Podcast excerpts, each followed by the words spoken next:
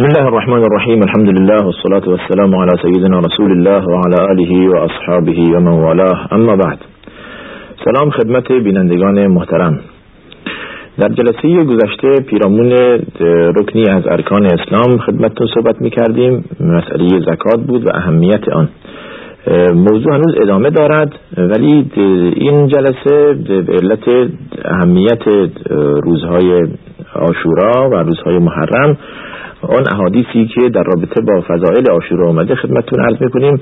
بقیه و تتمه موضوع قبل که در رابطه با باز هم زکات و انفاق و صدقه اینها هست واگذار می‌کنیم به جلسات آینده به الله. ما یک سری احادیث که از رسول الله صلی الله علیه و وارد شده در رابطه با فضیلت روز آشورا در صحیح بخاری و مسلم آمده خدمت شما عرض می‌کنیم. در اینجا بنده یادداشت کردم که خدمت شما بگم. بدیهی است که روزه روز آشورا در قبل از اسلام هم اهمیتی داشت. روزه می‌رفتن و قبل از اسلام اینطور که عمومی نایشه در صحیح بخاری وارد شده روایت میفرمایند که کان رسول الله صلی الله علیه و سلم امر بصیام یوم عاشورا فلما فرض رمضان قال من شاء صام و من شاء افطر. زمانی که رسول الله صلی الله علیه و سلم دستور دادند مردم روزه روز آشورا را روزه بروند. زمانی که رمضان فرض شد فرمودند حالا هر کس بخواد آشورا را روزه میرد می‌رود و هر کس نمی‌خواد روزه نمی‌رود. یعنی این را به مشیت و اختیار مردم قرار داد. در صورتی که قبل از رمضان روزه روز آشورا فرض بود. و در روایت متعددی در احادیث دیگه از طرق مختلف وارد شده که روزه روز آشورا فرض بود. وقتی که رمضان فرض شد دیگه از فرضیت خودش کاسته شد و به سنت تبدیل شد. یعنی روز رفتن در روز آشورا سنت شد و دارای فضیلت خیلی زیادی بدیهی است که رمضان در سال دوم هجری یا فرضیت روزه رمضان در سال دوم هجری بود. باز در حدیثی که امام بخاری روایت میفرمایند میفرمایند زمانی که رسول الله صلی الله علیه و وارد مدینه شدند دیدند که یهود روزه میرند. یهود مدینه دارن روزه میرند. پرسیدند که این چی روزه است یهودها در جواب داد می‌گفتند که امروز روزی است که خداوند بنی اسرائیل را از شر دشمن خود یعنی فرعون نجات داد و حضرت موسی در روز روزه می‌رفت. ما هم روزه می‌رویم. رسول الله صلی الله علیه و فرمود که نحن احق به موسی منکم. اگر چنین باشد پس ما نزدیکتریم به موسی از شما. موسی پیامبر بوده ما هم پیامبر هستیم و موسی دعوت به حق می‌کرده دعوت به توحید می‌کرده ما هم دعوت به توحید می‌کنیم. پس شایسته تر است که ما تبعیت از موسی کنیم یا به شکرانه این که آن روز خداوند بنی اسرائیل و حضرت موسی را از شر دشمن خود فرعون نجات داده روزه رفتن ما شایسته تریم که روزه بریم. و فصامه و امر الناس به صیامه نستحدث سینینه روزه رفتند آن روز را و دستور دادند که مردم هم آن روز روزه بروند. ولی همیشه از این که رسول الله صلی الله علیه وسلم تبعیت از اهل کتاب کنند در مواردی که حضرت می‌دونستند عزت اسلام و ابهت اسلام لازم است آشکار شود اونجا مخالفت می‌کردند با اهل کتاب. در اینجا در اینکه روز رفتن با اهل کتاب موافقت کردن اما برای اینکه اهل کتاب چنین نپندارند که از ایشان تبعیت شده فرمودند یک روز قبل از آشورا هم روزه بروید یعنی روز نهم تاسوعا حتی در حدیثی که امام مسلم در روایت خود میفرماید که لعن عشت الى قابل لأصومن التاسع. اگر در سال آینده زنده بودم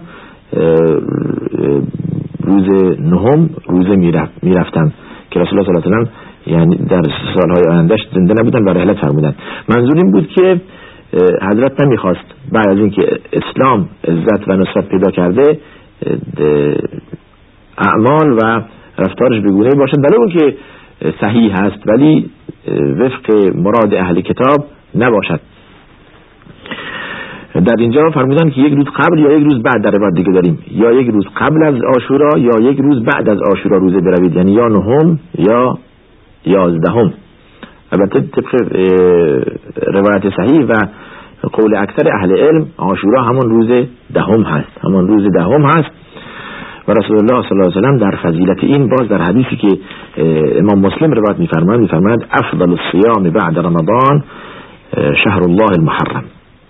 و افضل الصلاة بعد الفریضه صلاة اللیل این حدیث از ابی روایت که میفرماید بهترین روزه بعد از ماه مبارک رمضان روزهای محرم روز روزه محرم هست منظور روزه آشورا تاسوعا و آشورا هست. روزه نهم و دهم. و بهترین نماز بعد از نمازهای فرض پنج وقت نماز شب هست. نماز شب دارای اهمیت ویژه است. یعنی از لحاظ برتری می‌خواد رسول الله صلی بفرماید. از لحاظ اهمیت روزه را بعد از رمضان بهترین روزه محرم دونستند و بهترین نماز نماز شب پنداشتن رسول الله صلی الله علیه و و باز در حدیثی از ابن عباس در صحیح مسلم این روایت می‌کند که امر الناس صام یوم عاشورا و امر الناس به صیام روز عاشورا حضرت روزه رفتن و دستور دادن که مردم هم روزه بروند. از این بابت باز روایت داریم در مورد فضیلت این روز مبارک میفرماید که صوم یوم عاشورا یکفر السنه الماضیه. روز رفتن روز عاشورا یک سال را گناه یک سال را می آمرزد منظور گناهان صغیره هست و الا گناه کبیره احتیاج مبرم به چی دارد؟ به توبه نسوح هیچ چیز جز توبه نسوح گناهان کبیره را نمی بخشد.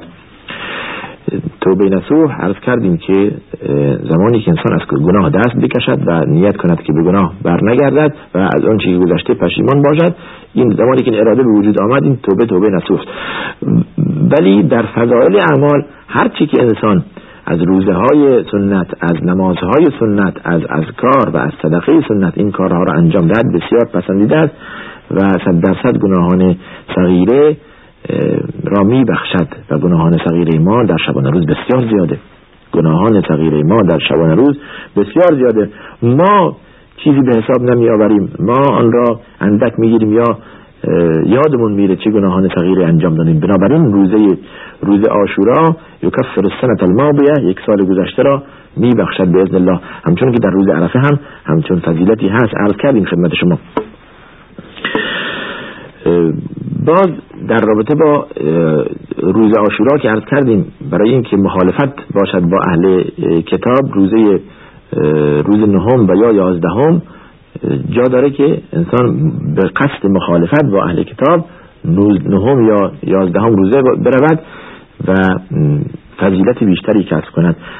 پس در این رابطه سه مرحله بود در, این در روز رفتن روز آشورا یک اینکه انسان فقط روز آشورا روزه برود یعنی روز دهم و دو اینکه روز نهم و دهم روزه برود سه اینکه روز دهم و یازدهم روزه برود. یعنی یک روز بعد از روز آشورا در فضایل اعمال احادیث قبلا خدمت شما عرض کردیم که روزهای خدا بسیار مبارک است. شبها بسیار پربرکت هست. باعث از آن استفاده شود.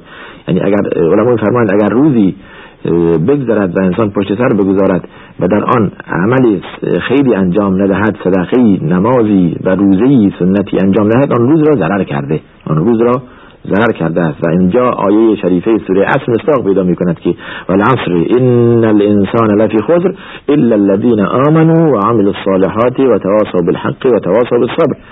همه انسان قسم به زمانه یا قسم به وقت عصر که همه انسان در ضرر و زیان هستند مگر کسانی که اهل ایمانند؟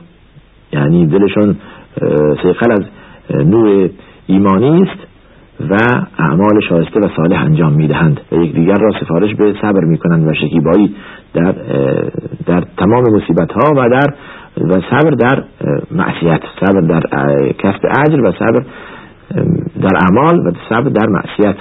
یعنی خودداری از اینکه انسان مرتکب گناه و معصیت شود.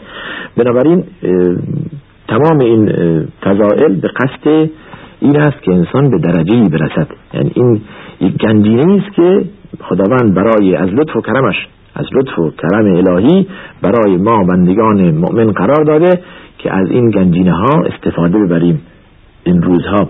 و الا شما اگر که نه روز تاسوعا نه آشورا شود نه دوشنبه نه پنجشنبه نه عرفه هیچ کدوم از اینها روزه نروید. گناهی ندارید ولی وقت بسیار گرانبهایی را از دست دادید.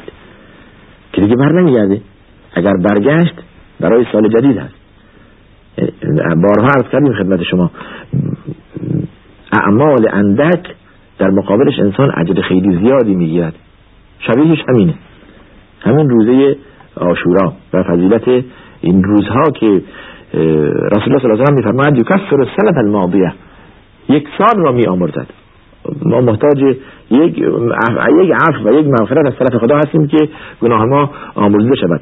و شبیه این در در نمازها در روزهای پنجشنبه و دوشنبه در روزهای پنجشنبه و دوشنبه و در روزهای ایام البیض روز سیزدهم چهاردهم و پانزدهم هر ماه و روز روزه روز عرفه. روزه روز عرفه که عرض کردیم خدمت شما قبلا برای کسانی که در اونجا نیستن این در عرفات نیستن در اینجا هستن.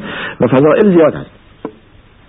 بنابراین این هم مثل اعمال دیگر مثل روزه های باقی. ولی این را بپنداریم و این را قبول کنیم که بهترین روزه بعد از روزه ماه مبارک رمضان روزه محرم هست روزه آشورا هست. منظور از این اینه که انسان عادت کنه به این مسائل خیشتنداری و صبر و حوصله در مقابل تمام مصیبت ها و در مقابل شهوات. و در جلو شهوات انسان اگر خود را عادت دهد به این که روزهای پنجشنبه و دوشنبه روزه باشد روزهای سیزده و چهارده و پانزده هر ماه روزه باشد تا سوا و آشورا روزه باشد روزهای عرفه دقت کند از دست ندهد. عادت می کند این را. این, این مسائل براش عادی می شود صرف نظر از اینکه چه اهمیتی دارد. البته مسئله روزه و و ارزش روزه برای صحت و برای سلامتی انسان در وقت خودش که در باب سیام صحبت خواهیم کرد که همون رکنی از ارکان مهم اسلام باشد عرض خواهیم کرد که چقدر روزه اهمیت دارد حتی برای سلامتی و تندرستی انسان. هدف از این جلسه این بود که برای بینندگان محترم واضح سازیم که روز روزه روز دهم یا روزه روز نهم و دهم دارای اهمیت به سزا و ویژه است. امیدواریم که ما از کسب فضیلت در این ایام محروم نشویم و خدا ما را از جمله کسانی قرار دهد که همیشه در همچون روزهایی از فضیلت همچون روزهایی استفاده می کنند و گناهان آنها بخشیده می شود و آخر دعوانا ان الحمد لله رب العالمین و صلی الله وسلم علی سیدنا محمد و علی آله و اصحابه اجمعین.